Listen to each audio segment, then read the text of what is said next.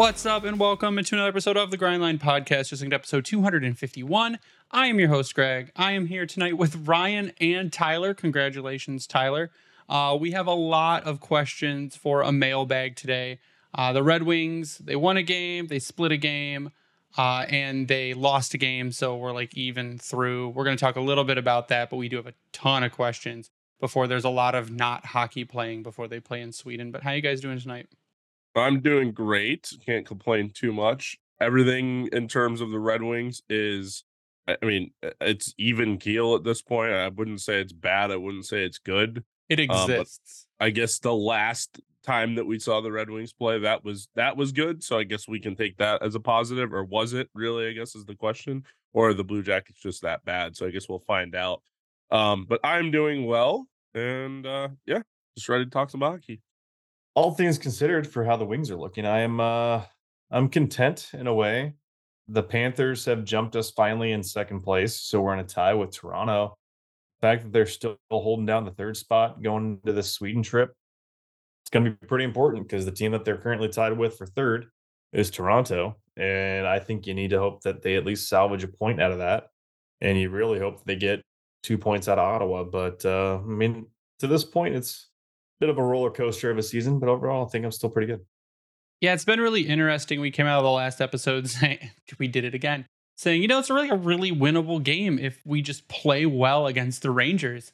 And they came out and absolutely shit the bed for 40 minutes or 45 really minutes. That I pretty much missed that game. Or 50 minutes. And it was, it's the same thing.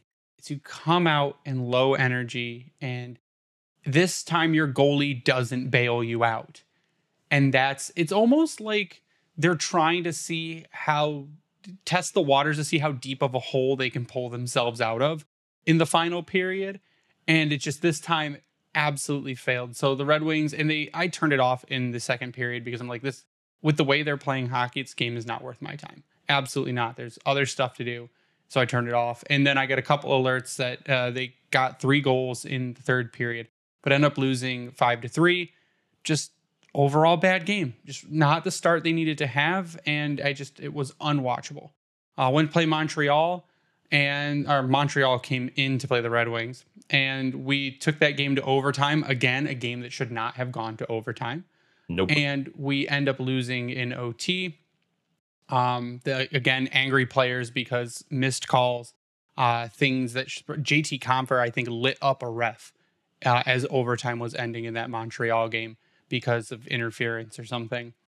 And then you win a solid game against the Blue Jackets where you come in and you put in effort, you start at puck drop, and it was wishy washy at certain points, but you come out with a win. So a loss, an overtime loss, and a win, you take three points out of a possible six. And like Ryan said, you come in now tied for third place in the division with the Toronto Maple Leafs, which is really kind of what I mean, best case scenario, the Rangers are a really good team. Montreal is better than a lot of people thought they were going to be for some reason. And the Jackets suck. So, I mean, you're right there. And I think you would have seen a much different result had you started on time against the Rangers. You would have seen a much different result if you would have shot the damn puck against the Canadiens like consistently. Stop the fancy passes. Stop looking for that extra move shoot the puck on net. And you did what you were supposed to do against the Blue Jackets. Now, granted, there's another issue there that we're going to talk about, goals. but too many goals against on that game. Yeah, that which is it's something that's going to happen, but you're able to come back, and that's something like you said we're going to talk about. Too many goals against, but I feel like the past three games, if they continue, and again we're going to say it again, and they're probably not going to do it. If you continue playing the way you played against the Blue Jackets, you will win more games than you lose. And the next two games are in Sweden playing against the Sens, a team you embarrassed, and you look to embarrass again in a different country, which would be phenomenal. You just go add a, add Sweden to your list of countries you've embarrassed the Senators in. But I feel like it's we need to just bring the consistent intensity every time, and the players know it. They've said it themselves. Yeah, I don't understand exactly what it is that, that's happening at this point. Like they've literally taking a roller coaster to the season already, where the first six, seven games, they look fantastic.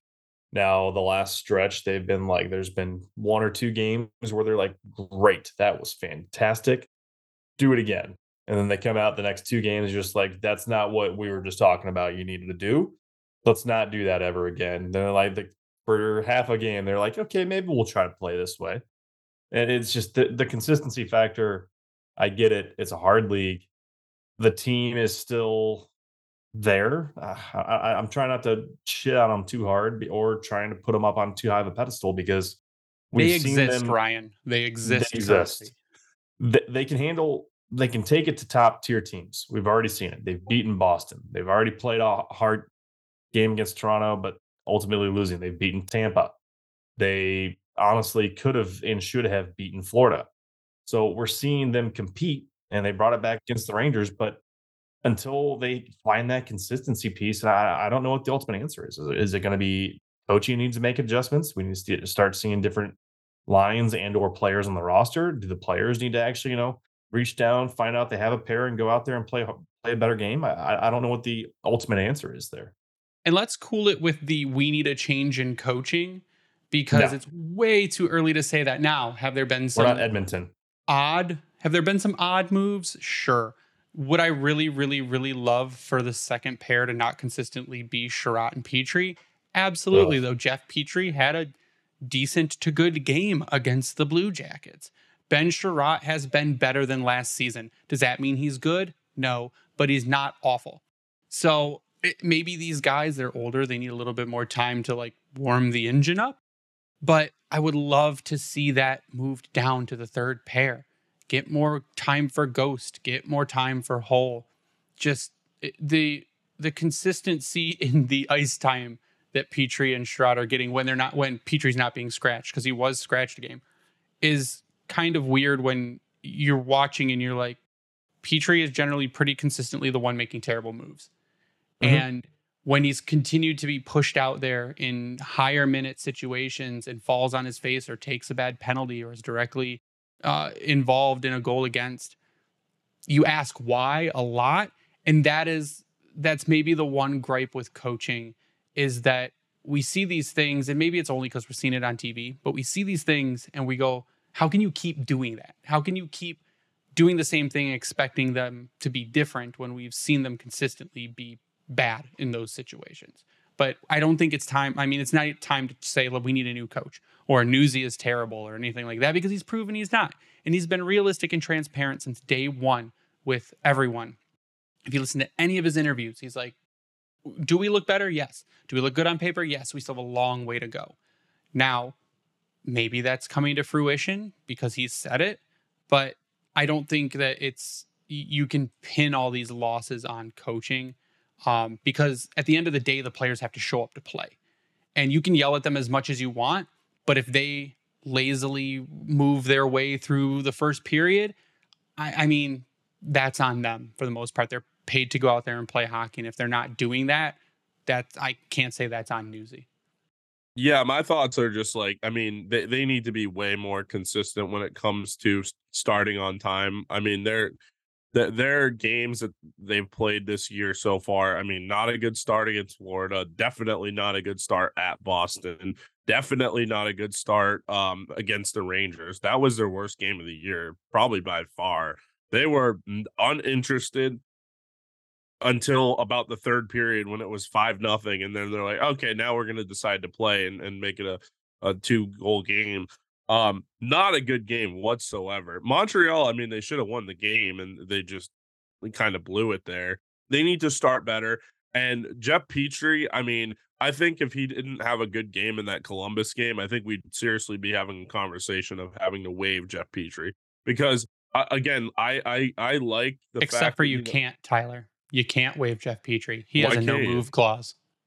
Okay, well, we'd be having the conversation of I don't know, putting putting him on the in the press box for the foreseeable future because I mean he just has not been good. I mean, I again I, have been rooting for Jeff Petry. I know he's he's he's got ties to the area and he's he was born in Ann Arbor and everything. I've been rooting for him. I liked him in Edmonton, liked him in Montreal. Always thought he was a really good player, good puck moving defenseman. I mean, Father Time has probably just caught up to him, unfortunately. But you can't have a guy like that playing all these minutes, making all these mistakes because every time that you look up, the fucking puck's in the net and it's on two guys, Jeff Petry and Ben Chiarot. Those are the two guys. And uh, whether you like it or not, this Ben Chiarot deal, uh, it just looks worse and worse every fucking time. I swear to God, it's just. I know a lot of people want to say, okay, we'll pump the brakes, you know, this. And I'm it's just like, you know what? In the first year of the contract, we were talking about, okay, this is not a good contract. I knew it when at the start. I know you guys wanted to give it the benefit of the doubt, but I knew what kind of player Ben Chiarot was, and I'm sure we just kind of wanted it. Okay, let's Yzerman threw some money at him, so let's see if it if it works out, kind of thing. And it just hasn't. It really just has not.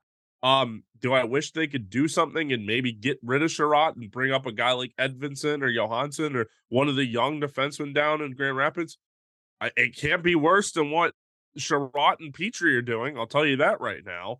Um, so that that's kind of my thoughts on that. The one thing I kind of want to touch on as well, and I don't know if you guys want to do this now or do it after, but I, I think the offense still has a problem in goal scoring. I, I do, especially in that Rangers game especially against Florida. When the when the going gets tougher against tougher opponents, it feels like they can't score goals. Tampa doesn't feel like the good as good of a defensive team as they were, and I think that the the Wings scored a lot of those goals because Jonas Johansson was in net. But you know, some of those were goal, goal scorers goals, but at the end of the day, I feel like they still have an issue in goal scoring, and that's why I think that Jonathan Berggren should be coming up at some point because he was one of their better offensive players last year at times. I, I, I feel like he should get a shot in the NHL. I, I do. Well, I feel like we can answer a few questions here from the mailbag within what we've just talked about so far. So, uh, Clankster asks, uh, when does the Jeff Petry experiment end and the Simon Edvinsson experiment begin? Also, I really don't think an Edvinsson Holl pairing would be bad, but maybe that's just me. I I agree. So I think Petry right now is the odd man out. Um, but to make that happen, you would have to make a trade.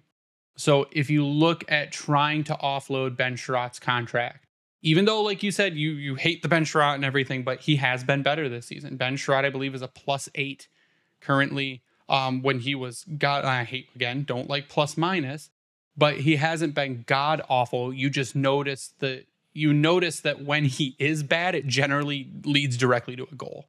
That's he gets burned at the blue line and leads to a goal, or he's caught in um, missing coverage and it leads to a goal. So when Ben Chiarot is bad, it's been affecting the team more than when, say, I don't know, when Justin Holl may have a misstep, maybe it's in the neutral zone. Or maybe uh, some a defenseman has a misstep in the offensive zone, but it doesn't lead directly to a goal. Chiarot seems to have more of those defensive zone missteps. But you also uh, uh get from Daryl Casey when will we see Edvinsson this year? Not as an injury replacement. That would be a trade. Um, there's questions that we got about uh, do we see a big trade coming? And I'm not sure I see a big trade coming, but there are teams looking for goalies. And if you can offload a contract to be able to bring in an Edvinsson and you can free up space by getting rid of a goalie because you have too many and you're not playing one, then that could be uh, an opportunity where you could see like a Simon Edvinsson come in. So if we take a look at Ville Husso's performance, this is the other part I want to bring up before we take a break and go just fully into questions. Is if you look at his performances over the past five games, so, uh, lost to Boston. He had three goals against with a 900 save percentage. Uh, win against the New York Islanders had three goals against and a 925. Uh, the win against Boston had four goals against, but he had an 867 save percentage. You had the loss to the Rangers. He had five goals against and it had an 844 save percentage. And if you look at the game against Columbus where we won, he had four goals against, but he had an 818 save percentage. So when you in one of the Columbus game, he let in the first goal on the first shot. And when you're looking at those save percentages, even though we won three of those games, it was because of the overage of offense. And you can't rely on that. Your goaltender has to be able to stand on his head some games. Now, Husso has done that before. He has a 946 uh, save percentage win against the Sens. But other than that, most of his games are below 900. And that is absolutely unacceptable for a goalie that you say is your starting goaltender. So if another team calls and says, "Hey, we need," Carolina calls and says, "Hey, we need Billy Husso," or "We need a goalie, we need uh, Alex Lyon, we need James Reimer, we need someone," because our goaltending situation sucks. You say, "Okay, we'll give you Husso and we'll give you." I don't know, we'll give you Ben Chiarot with 50% retained and we'll send you a pick and we'll take Brett Pesce. I think that could help. And then you can press box Petry and you can bring in Edvinsson, or you can move another piece around to bring in Edvinsson. I just think that sometimes you need your goalie to bail you out. And right now it seems like when we're losing some of these games, even though we're not starting on time, which is the biggest problem, the goaltending's not helping either. So would you be okay with with Lyon and Reimer being the tandem? I mean, Reimer's played better than Husso for the most part this season, besides his couple shitty lapses in judgment, like taking a penalty when there's a breakaway uh, in overtime. That was the other problem. But other than that, I mean, and his bad glove. Didn't but other than that, that Reimer's been Reimer's been better than Husso. Which is extremely unfortunate because I feel like we're seeing Nedeljkovic 2.0 right now. And if you've got Husso, who for all intents and purposes, we look at this point in the season last year, was easily the MVP of this team. Um, it hasn't seemingly been the same since he has gotten through his injury that was midway late through last season. I don't know if he's still reeling from that in some sense, or maybe he's not, you know, just back to full game shape. It seems like he is by watching and what's going on out there. But at the same time, like for a guy that is labeled your primary, your go to, you need more. I mean, we're seeing from Reimer what we were hoping for and expecting of Reimer. He, as as a career, has had good numbers. We've talked about this before, and he's doing exactly what you would hope for. You're seeing a dependable guy from Reimer. You're not getting dependability from Husso.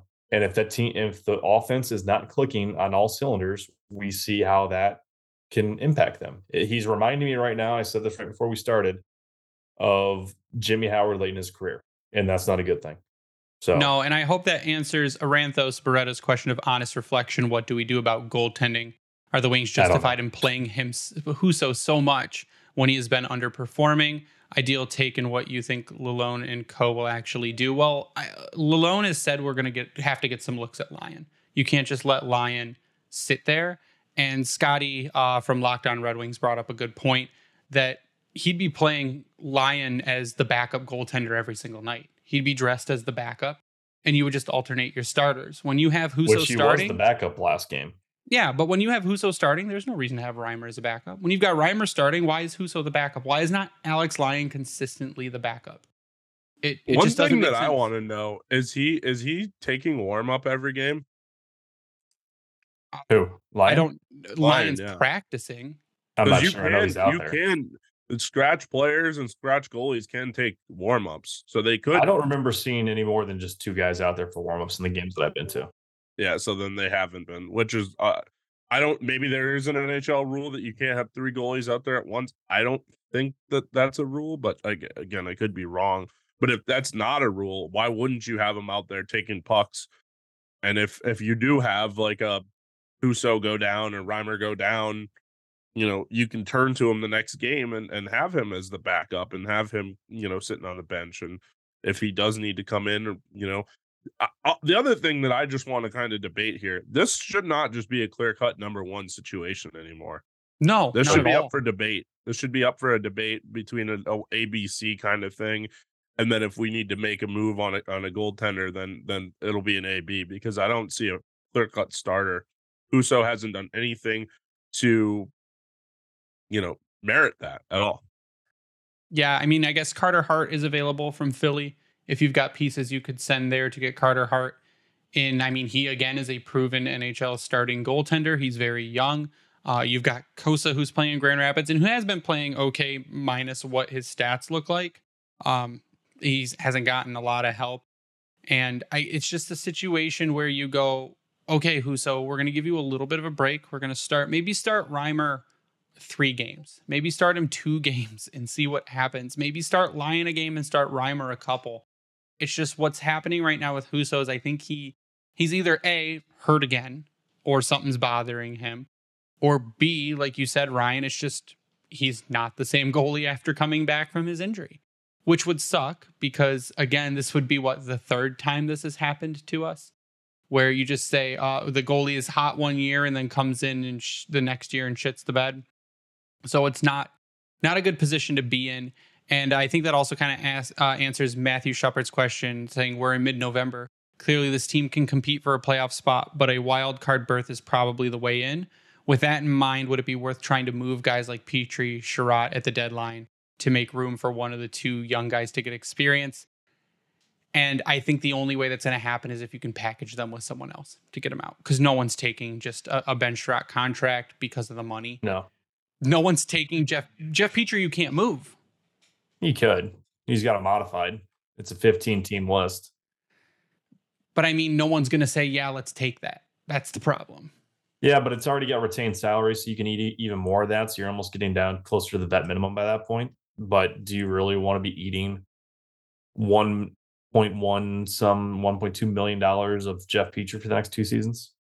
And part of the reason I think that he got that no trade, no movement clause is because he's from Michigan originally. Oh, yeah. He's 35 years old and he probably doesn't want to move. So no, uh, that's another thing to keep in mind. But what we're going to do real quick is we're going to take a quick commercial break before we come back to answer just this boatload of questions that we have here. I mean, it's a lot. This is the most questions I think we've ever gotten for mailbag. So we'll be right back in a minute after a word from a couple of sponsors to answer a bunch of your questions. Bet the action on the ice with DraftKings Sportsbook. You can bet on the Red Wings over in Sweden, hoping to come out with a big four points against the Maple Leafs and the Senators.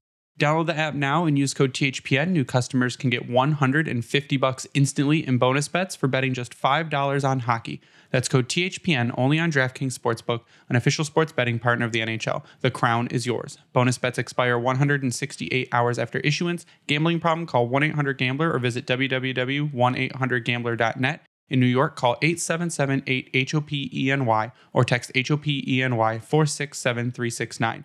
In Connecticut, help is available for problem gambling. Call 888 789 7777 or visit ccpg.org. Please play responsibly. On behalf of Boot Hill Casino and Resort, 21 plus, age varies by jurisdiction, void in Ontario. Bonus bets expire 168 hours after issuance. See dkng.com slash hockey for eligibility and deposit restrictions, terms, and responsible gaming resources. NHL and the NHL Shield are registered trademarks of the National Hockey League. Copyright NHL 2023, all rights reserved. You know that the second October is over and November hits, the holiday season gets into full swing. We take down the pumpkins, break out the Mariah Carey, and do a lot of shopping. It may be too early to start decorating for the holidays, but it's never too early to start your holiday shopping. Why not take care of it now before the crowds and packed calendars make shopping a total nightmare, especially when you can get some of the best deals of the season well before Black Friday? You can shop Raycon products right now and save up to 50% because their early Black Friday sale is going on now. You've heard me talk about Raycon products before, how their audio products provide great sound quality and battery life, and that they're moving into the home space with things like air purifiers and water purifiers. But Raycon first made a name for themselves in the audio space with products like their everyday earbuds, known for delivering high quality and thoughtful features like 32 hour battery life and a perfect in ear fit for all day wear and lasting comfort. In this past year, they expanded their entire business with the introduction of Raycon Home and Raycon Power Tech. Their faucet filter ultra filters the water in your tap against chlorine and heavy metals. It's a must have for ensuring the water you use to wash your face and brush your teeth is, you know, actually clean. Raycon is known for delivering high quality and thoughtful features at half the price of other premium tech brands. It's no wonder their products have racked up tens of thousands of five star reviews. To get everyone in the holiday shopping spirit a bit early, Raycon is currently offering 20% off everything on their site with select products up to 50% off. So beat the crowds and save now. Trust me, you do not want to miss out on Raycon's early Black Friday sale. Hurry now to buyraycon.com slash THPN to get 20 to 50% off site wide. That's buyraycon.com slash THPN to score up to 50% off Raycon products. Buyraycon.com slash THPN. And we're back, and we have a lot of questions. I had to wait because, again, Tyler, always eating on camera, that Tyler but we have a lot of questions tonight uh, in our mailbag, and we're going to start. Some of them we're going to go through rather quickly. Some of them where we feel like we need to break them down a little bit more, we will break them down. But we're going to start with from Kaiser Map, and this is an easy one. If the Red Wings could send Perron, Fabbri, Chiarot, Maatta, and a shit ton of picks and prospects to Edmonton for McDavid and Draisaitl, would you do it? Yes, I would do it. Is that realistic? Absolutely not. I mean, honestly, I, I'll give up quite a bit for either guy. And now it depends on no, it, it doesn't depend on anything. If there's a possibility of you're if you're not destroying your roster entirely to bring them on, I think it's eh, you do it. I don't care what they're being paid. You you figure out a way to add to the core with them because you have a better prospect core than what Edmonton has. Now, granted, that is what they're going to probably like like to get in return. But knowing Ken Holland, he'll be more excited about a draft pick than he will a prospect and yep. do something stupid with that. So you could probably actually get away with something pretty pretty good there. But uh, would you yeah. gut your farm system for Leon Draisaitl? I guess what you would consider gut your farm system for because they're not going to take literally every prospect we have, and we have a ton of what are considered mid to high level prospects. The most I think you lose out on is two top two top end prospects. Yeah, but then you have to give up a roster player and probably two first round picks.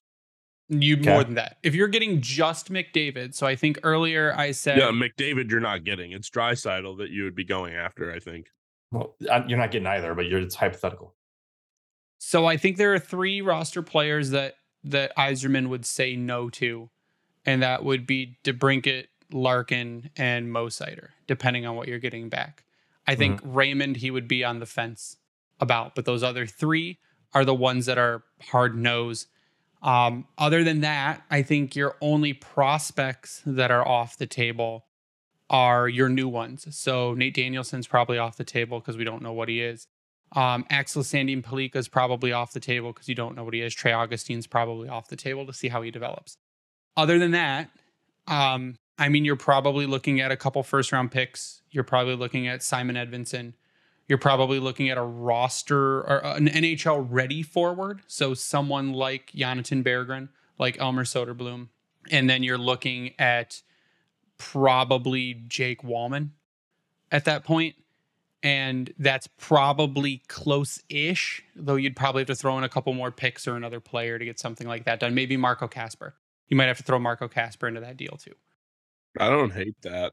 I don't hate it either because the for me when I was going through like McDavid trade scenarios, the hardest parts to give up were the picks because we have so many prospects that if you lose a few of them, you're going to have to trade a few of them anyways. There's no way every prospect you have is going to make this roster. So I think the Red Wings are in a good a good position with in a few different ways with uh, picks because we've got our picks with a deep prospect pool where if you give up two, three, four prospects, you're not killing your entire pool, and they've got money. So if people are available to make a trade, the Red Wings are one of the top trade targets because we've got all the things that other teams are looking for. Yeah. I think the way you kind of look at this one is almost like a baseball trade where you see so many prospects that you consider to be your top 10 or whatever, but it doesn't overall hinder your progress as a top team. You can get away with it and still be okay. I think hockey can play out that same way a little bit because with these younger guys, you just don't know until they're there. And we've seen it several times now with Detroit where they think they're getting a top pick, thanks Al Avila, Avila, that nothing freaking came from it. They trade him away, and then like, oh, all of a sudden we're good, cool, great. So no, I, I think you can easily, I shouldn't say easily, but we can more we can realistically attachment. Realistically, to do this type of thing, you'll have to make that trade. Where you see an Edvinsson, you see a couple first or second, whatever it is. The attachment we have, we'll have to separate ourselves from, because you will be better with one of those guys on the team. There's no doubt. But anyways, Tyler. Talking about a baseball trade, I just like remember one that that kind of sticks out to me a little bit where the Red Sox traded for Chris Sale from the Chicago White Sox and they had to give up their number one the number one overall prospect in Major League Baseball, which was Yoan Moncada, who at the time was like a can't miss guy.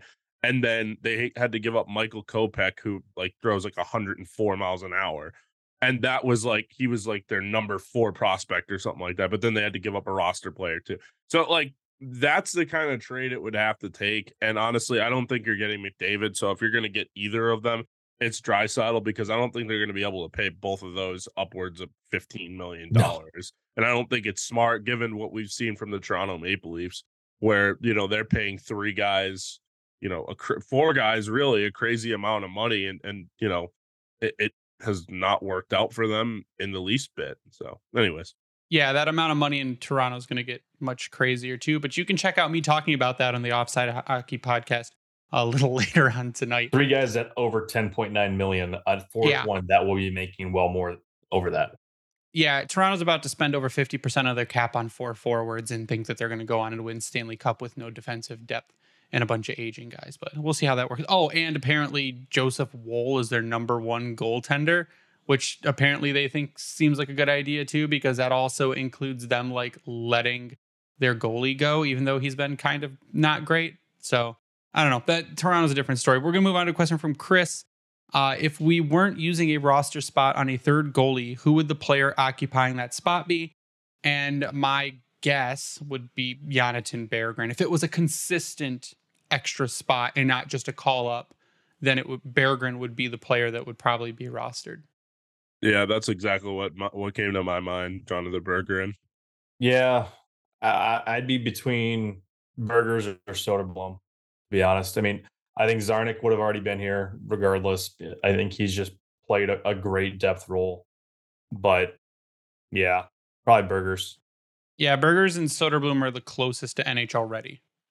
Yeah, because the only other guy you could even remotely think of is Hirose or Zach Aston Reese, but that and that's only because you're trying not to burn guys um ELCs at that point. But I think Berggren would have been your your for sure guy that's on this roster with a Czarnik or a Fischer rotating in or the the extra odd man out or even not even on the on the roster. That's actually might have been a flip there where we see Czarnik actually staying in Grand Rapids in that situation. So from D- J. Diedrich Studios, will Pavel Datsyuk make the 24 Hall of Fame? Um, I'm going to say yes. I think if any any of the recent Red Wings who were nominated were first ballot Hall of Famers, I'd say Pavel Datsyuk is the first ballot Hall of Famer. Um, but I would love to see Datsyuk and Zetterberg get in at the same time. That would just which is possible, amazing. by the way. It is possible, I mean, absolutely. Zetterberg was on the ballot this year, and I don't know exactly what the votes were. I did not look, um, or I don't have that uh, on the top of my head. But I mean, that would be cool to see those two guys go in together because you know they they broke in pretty much at the same time. I know Datsu came in one year before, but if there was you know a a, a, trophy for the most gifted player, the most skilled player, uh, and the most hardworking at the same time as skilled, and the most creative as well. You know, it would be Pavel Datsyuk. So I think slam dunk first ballot Hall of Famer. Yeah, I think absolutely, and I think that this should absolutely be a, a Euro Twins reunion going in together. Cool. We all agree. That's one yeah. thing, I guess. From Adam Kerr. Uh, thoughts on trading for Jake Guentzel at the trade deadline if the Penguins are still bad or trying to sign him in the offseason? He says, I don't think center position is a big priority this offseason unless you want to sign a bigger name like Lindholm or Novak. Um, I don't think. I think if the Penguins are saying if they miss the playoffs, then they have to acknowledge a rebuild. And I think at that point, Jake Guentzel becomes one of your key pieces and I think they'll try and lock him up. Does he though? Because he just turned 29 at the start of October. I mean, doesn't he become your leadership replacement at that moment? Because you Arguably. figure you're going to have to ship out a. Now, you're never going to trade Sidney Crosby. He's never leaving that organization, but you're going to have to get rid of a Malkin. They're you're not going to trade 87 or 71. Both of those guys are riding off into the sunset together. Well, then you then you're Ken Holland and you tank your entire situation. I th- I think that like Pittsburgh is has acknowledged the fact that they're going to take this to the wire by you know trading for Erik Karlsson. I'll say they're going to have to with that Karlsson contract. Yeah, with the Karlsson and, and with the Letangs and the Crosbys and the Malkins, I mean they're they're locked in, especially with this Fenway Sports Group. There's one thing I know about this this Fenway Sports Group they like to win early and early in their tenure. Will it happen because of cap space and everything? We'll see. But but again, the Penguins are, are one of those teams that, you know, that I know people always used to say, you know, it's the twilight of their career or the back nine. I mean, and that's where Crosby and Malkin are, but Sid just continues to play well. So I don't know. I forgot that Kyle Dubas is now the general manager of the Penguins. So Jake Guentzel's not going anywhere, guys. Uh, he will also retire a uh, Pittsburgh Penguin. Right now, though, the Penguins' 13 games played are 7 6 and 0. And uh, they're towards the bottom. They're third from the bottom in their division right now. They're being beaten by the Flyers, and the Caps are actually third right now for how bad the Caps started. They are now third in the Metro. Uh, the Devils right behind them at fourth. Um, who knew that Jack Hughes was the was the Devils? That was and when Jack Hughes goes down, then the Devils kind of hurt quite a bit. So he shears down too, though, isn't he? Yeah, he's been day to day because of a high hit. I remember right. Yep. Uh, so from Technotom, in the next 12 months, will a transaction more exciting than the DeBrincat trade occur? Now, more exciting for us than the DeBrincat trade? Uh, my gut's telling me no. Um, I think the the DeBrincat trade was pretty damn exciting because we knew what he could do. We knew where he was coming from. He's a hometown guy. Uh, it's Yzerman. DeBrincat was Yzerman's first like big move. Like that was a big move for Yzerman here. So I would say that I don't think there's going to be anything that matches that level of excitement, but I could see. Um, and I think to answer another question on here, uh, I don't think we're going to be sellers. That's the big. That was another question: is are we going to be sellers at the deadline? Now, I don't think big trades are coming, but I still don't think we're going to be sellers because we're bad. We might sell to make room, but I don't think we're going to be sellers because we're bad. That's that's going to be tough. Um, no, I I think the the highlight of what we're going to see, unless Steve does something truly crazy, is we're going to see one of these young guys getting called up, or we going into the next season and we have a Nate Danielson coming in in a top six role with Kasper and or another young player. I don't think that trades are going to be a thing just yet, and but that's just me being, I think, a little bit senile in in, in regards to it. Kind of thought that way about DeBrincat because of how long that news went on. So, well, I guess we'll just wait and see. But as of right now, I don't think it's going to be happening.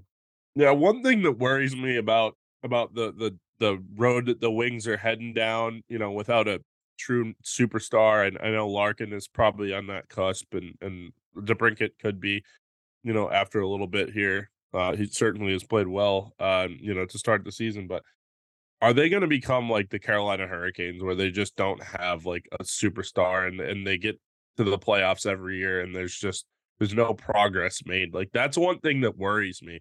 I know, I know, you know, people are like, oh, well, they could still, you know, push it.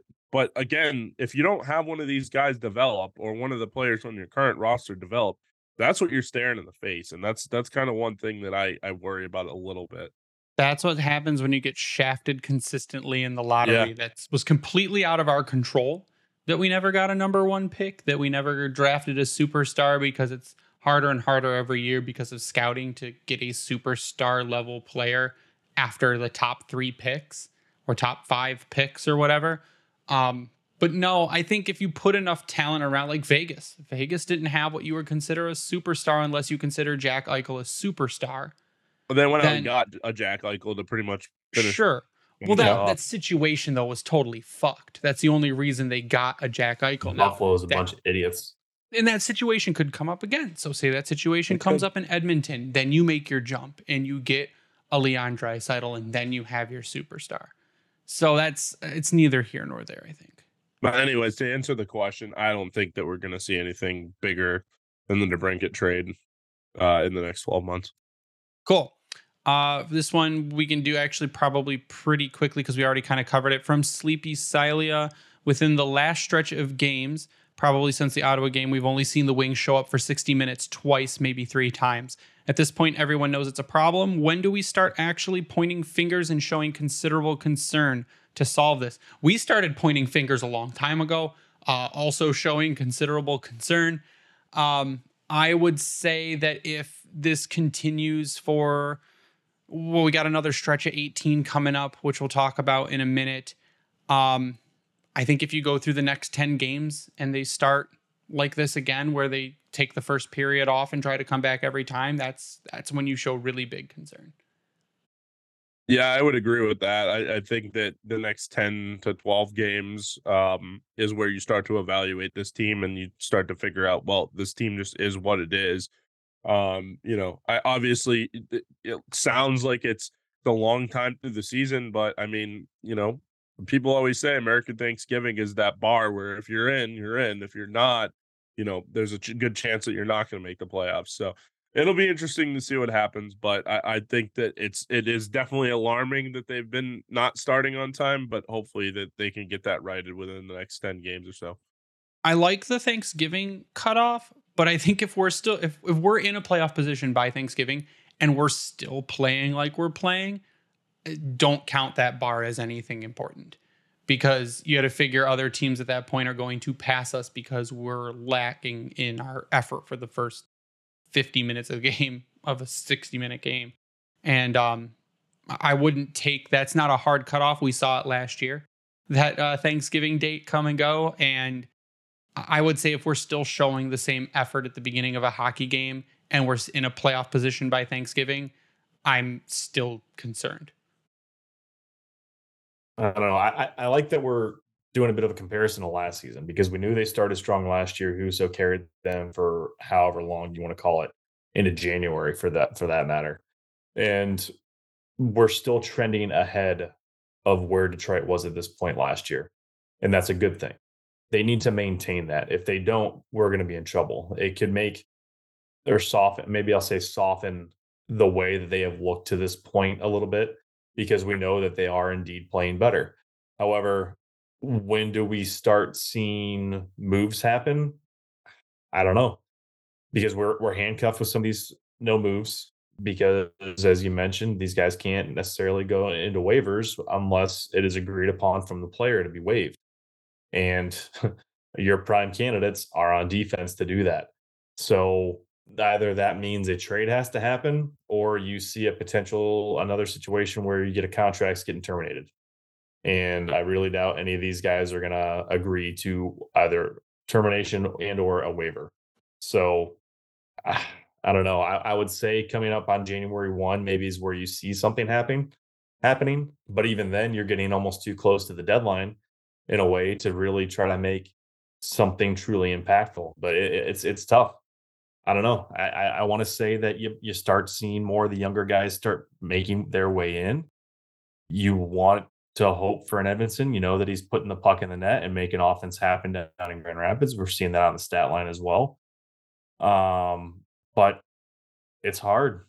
I, I think they still want to see more from those guys because I think there'd be a lot more conversation about it coming from the likes of Max or some of the diggers in particular about what's going on down there and what needs to be changing. Now they could just be smoking that pipe and making keeping uh, everything all fine and dandy for right now. But yeah, you you want to hope that either there's an adjustment on how the coaching philosophy coaching philosophy is is approaching these things, which I think we definitely need to already see that adjustment. We, I think there has been a little bit, but the fire needs to be there from the start. And if it doesn't, then I, I don't think that Yzerman is going to be as patient as maybe he's going to play it out to be. So I, I'd like to think by January 1st, you're seeing something happen that would try to spark what's going on. One of those things too that I've noticed, uh, and not to cut you off, but I feel like a lot of those slow starts have, have been on the road outside of maybe like at Columbus and at Ottawa. Those were two games that stick out. But at Boston was brutal. The Islanders game they had to come back in. Uh, at New York was beyond brutal. So I mean, and and by New York I mean the Rangers yeah, they just they need to start on time against all teams, but mostly on the road too. They you can't get down. No, but it's happening at home too much too. Yeah, and it's just it's it's a theme. Uh, you can't do it anywhere, but you certainly don't want to do it on the road where the crowd's against you, especially in these tougher buildings like Boston and New York. Well, you also certainly can't do it against these teams that you're likely would be playing in the playoffs. Yeah, um, those are the teams that we're going to get to the playoffs and then get bound. I mean, I if we make the playoffs, especially as a wild card, I expect a first round exit. But again, you're going to try and you need to try and punch up to these teams like the Rangers and show that 100% effort from puck drop if you uh, think you're even going to have a chance to make the playoffs. And that's what's got to change. So I would say give it 10 more games uh, and see what happens there. And then you're going to really have to evaluate what moves you might be able to make to change things up a little bit. Uh, from Zach TCB, as of now, who do you think deserves an A on their chest next season? And that is one where I, I had to sit back and go, okay, let me go to cap friendly because I need to see who's actually going to be here next season because the Red Wings have a rolling cap and the lineup again next season could look um, different than it does right now. So David Perron, I don't expect him to be back next season. He currently has an A. That one I believe goes to Mo Seider. I think that's I think he's worn it before. He's rotated in and out. He's worn it during preseason. I think that A goes to Seider. Other than that, right now, um, I don't think you're taking an A away from anyone, and he's the oh, he would be the only free um, alternate captain available. Would be oh. that uh, the one that is currently worn by David Perron. Ben Chiarot wears one now. If you took it away from him, I guess it would probably go to I don't know, Copp or DeBrincat. Copp's already been wearing one, and he uh, they've been rotating them. It's been between like Copp, Chiarot, and Perron. I feel like Jake Walman is another guy that we're not really talking about that could that probably is a leader on this team. Certainly looks like one, definitely plays like one. Um, if he's not vocal, then his his play certainly speaks for it. Um, I know he's had some games up and downs, but um, he definitely brings it most nights. Uh, and he's definitely another guy that I I could see getting an a um, but definitely Seider. I mean, obviously, you know, he's your your future number one defenseman. Actually, is your number one defenseman right now. Uh, one of those guys. I see it as Seider. But yeah, if it goes away from Perron and, and you have to throw someone else in the rotation, I think Seider goes into the rotation for an A. From Brendan, uh, which is Ketzel on Discord, uh, what can we do to reignite Dylan Larkin? That boy needs to cook.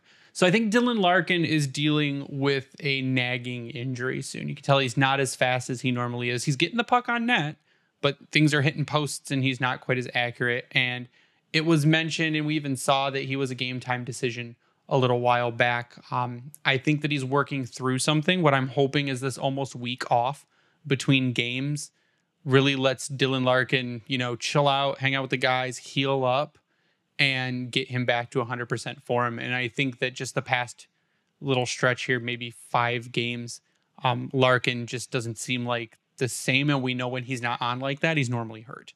So hopefully this is a little rehab stint for him um, in the gap between the previous game and the one coming up on Thursday. Which is hilarious because he's still over a point per game right now, even exactly. though arguably he is quote unquote struggling. But no, I, I think really other than getting healthy, he needs to just simplify the game a little bit. There's and this, honestly, this goes across the team. There, I, I know that there's a lot of skill in this league, and these guys can do a lot of amazing things with the puck. But Detroit, I think, is starting to try it too much, and teams picked up on it. They were abusing teams with some fancy, quick one-touch passes or between the leg passes that were eating teams alive, and it led to huge scoring chances. Now teams are settling down and they're just kind of collapsing in their box on Detroit more often than not. And it's taking those away, but Detroit's still trying to go for him. I think they just need to go. He just needs to simplify it. And when even when he does that, he can still be extremely dangerous. So that's that's just kind of where my head's at with him. Yeah, I, I agree with you. I think that you know working through an injury could be one thing, and obviously we we kind of already talked about that. But um, he hasn't played a great game in about three now. I think that Boston game is one of the best games he's played in a long time. He was fast, he was physical. I believe he scored a goal, had a couple assists in that game. He was awesome in the, in that Boston game at home. Um, but yeah, I, I think you know he's working through something, and and hopefully he can get healthy uh, with this week that we got off. From the tactical distraction, now we're just going to say where you think he ranks currently he says, Is it just me? Uh, or is Justin Holl the best defenseman on the Red Wings currently? And I say Justin Holl currently is the third best defenseman on the Red Wings. Behind whom? Behind Cider Seider and Walman. Yep. I'd say that's fair. I mean, the one thing I've noticed with Holl is that he is not he's not really getting him putting himself in oh shit situations or playing himself out of position very often, especially defensively. He's got, as we've talked about before, a, a hell of a reach on him and a very long stick. And he is able to break up plays that I don't think that we would necessarily expect to happen. But I, I would argue that, and he's, it frustrates me a lot because I was looking at the Columbus game. Jeff Petry had 24 minutes, and you're just like, why? But Justin Holl, I think, has been averaging some of the least amount of minutes per game for Detroit, and he's still, I think, a plus seven. and still still has a decent amount of points through however many games he's played right now. I had it in front of me, but I changed it. But it's one of those situations where you want him out there in certain in situations that and you can be reliant on him. Like he's at he's at a couple minuses, but because of what Chiarot and Maatta did to him and abandoning him on, as the only defenseman back in multiple situations. So that was just in one game. I think he's definitely in your top. He should be in your top four, but he's not necessarily there, even though he's still at, and he's only averaging 16 minutes and 21 seconds a night. I don't think that's okay, but it is what it is. I think that you know Chiarot. Or sorry, I think that Holl is probably the fourth best defenseman on the Red Wings. I think it goes in no in no particular order, but I think it goes uh Seider, Walman, Bear, Holl. I think I think bear has been fantastic. Uh, offensively, I guess in his own zone, he's got his issues, but um, I, I like Bear a lot. So cool. From Sweet Tooth, who was the biggest draft entry bust for the Red Wings? Filip Zadina. Next, right? Are we like? yep. I don't yeah. really think you can have an argument with anyone but him. I, it's people can try to say that no, that's not fair, but I I absolutely think it is for the hype that was behind him. What was intended to be a thing, like well, the second would be Dennis Cholowski. Yeah, Cholowski, Rasmussen. I don't uh, see Rasmussen not at all should have been chosen there in the first place, and Raz has actually been you know relevant. So I'm not going to put Rasmussen in there whatsoever. Cholowski, I thought was a terrible and confusing pick from the get go, and ended up being that way. I mean, I had I was I had my excitement for him, but it just didn't happen you get past Dylan Larkin's draft class. I mean, you got Mantha and Burt in 2013, but after that, it's just like, eh, it's whatever. These guys were here. Cool. From uh, well, we already answered Brandon's. If McDavid's unrealistic, try to get what thought uh, on Draisaitl's a prop, uh, probability. We already answered that. Uh, from Pete, uh, am I the only one concerned with the sheer volume of candy being consumed by the Red Wings recently? If you haven't watched the social stuff, they're eating so much Swedish candy, but maybe it'll give them a little energy so they uh, start the games on time. Swedish fish? No, no, right. yes. Yeah. The most popular Swedish candy is the Swedish uh, fish. Is that not an American candy that they just. Yeah. Yes. It's yes, probably actually like good for you over there. I don't know. From Brad, through 15 games, the Red Wings have collected 18 points and are on pace for about 98 for the season, which is a big plus. Is 98 points enough for a playoff spot this year in the East? And will the Red Wings earn more, fewer, or the same number of points in the next 15 games? I looked at the schedule. I'm at about the same number of points, and I do think that 98 gets you a playoff spot in the East. I think for the way that the Atlantic is kind of uh, eating itself right now, it, it, I think 95, 94 is probably going to be your bar. Because what was it, 93 last season?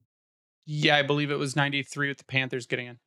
Yeah. So I think 98, you're still looking at a wild card because I think that the top three teams in the Atlantic will start to separate themselves, but it'll be close. I, I don't know. I mean, unless Boston, I don't understand what that is anymore at this point. I, that's why I stopped trying to figure out if they were going to be bad this year. And of course, they weren't. Florida, they're doing what you would hope for a team that made it to the cup. And then Tampa and Toronto, I'm not going to count them out until the end of the season. So you hope for that wild card and 98 points, I think should be able to get you in. And of course, that Poitras kid just continues to to be a good hockey player, and Boston just gets these players out of nowhere. So I guess whatever. Just takes one sometimes. Yeah, yeah, exactly. And uh, I think I saw a stat the other day that Boston uh, has drafted a bunch of players over the last couple years, and there's only been two that have made the NHL. So that's good job, Don Sweeney. 15 points, 18 points, or 15 games, 18 points so far. 98 points make the playoffs. I think 98 gets you in. Uh, I think 94, 95 probably gets you in. I think you're right, Ryan. It really kind of depends on what what happens. I mean, they got to beat these teams that they're supposed to beat, like Montreal and then they got to take points in the games that they're not supposed to win, like the Rangers. So Ottawa. That's that remains of where where it is. Yeah. All right, we're gonna do this last question, and it's a fun one that maybe you can't answer because I'm not sure if you even know who these people are, which you should, and I'm gonna laugh at you if you don't. And then you're gonna give me your socials, and then we're gonna sign off because we are right up against time before I have to go hop on to another podcast. Uh, but Maddie over on Discord asks Bret Hart or Shawn Michaels and we're going to start with Ryan. Give me that sweet chin music. And your social, Ryan. Already Ryan 33. Don't Tyler, know. are you uh, Tyler, are you, you old enough a to know who those people are? Don't know. Not a movie guy. Oh, Oh my god. what? Those are What? wrestlers. Did you still Tyler. movie? Uh, uh, Okay, well, not a wrestling guy at all. So next Tyler's question. at Seal Dog 91. We're Yeah, gonna can you him. make a gif of the, of when um he's say, was saying I'm sorry to Ric Flair and then get him the sweet chin music, but put Tyler's head on Flair. I'm gonna make a gif of you leaning into Ye- the camera and yelling "What?" You, oh my god, Tyler! Amazing. I, I Um, never watched wrestling. Okay, I I can't I am you. also going to have to agree with Shawn Michaels. Um, but you can follow me online at Bringing the Win. You can follow the Grind Line Podcast online at Grindline Pod. To thank the Hockey Podcast Network for hosting us and spreading us around. Check out our merch on uh, redbubble.com by searching the Grind Line. Buy all your jerseys from Vintage Detroit because they are amazing. People keep asking, where do I get Alex DeBrincat jerseys from? That's where you get Alex DeBrincat jerseys from. Uh, but you can also go sub to us on YouTube. Uh, you can watch our crazy reactions to Tyler not knowing who very well known wrestlers are. Uh, it's pretty common knowledge. Um, but that is going to do it for us tonight in episode 251. Uh, but for Ryan and Tyler, I am Greg. You stay classy, Town.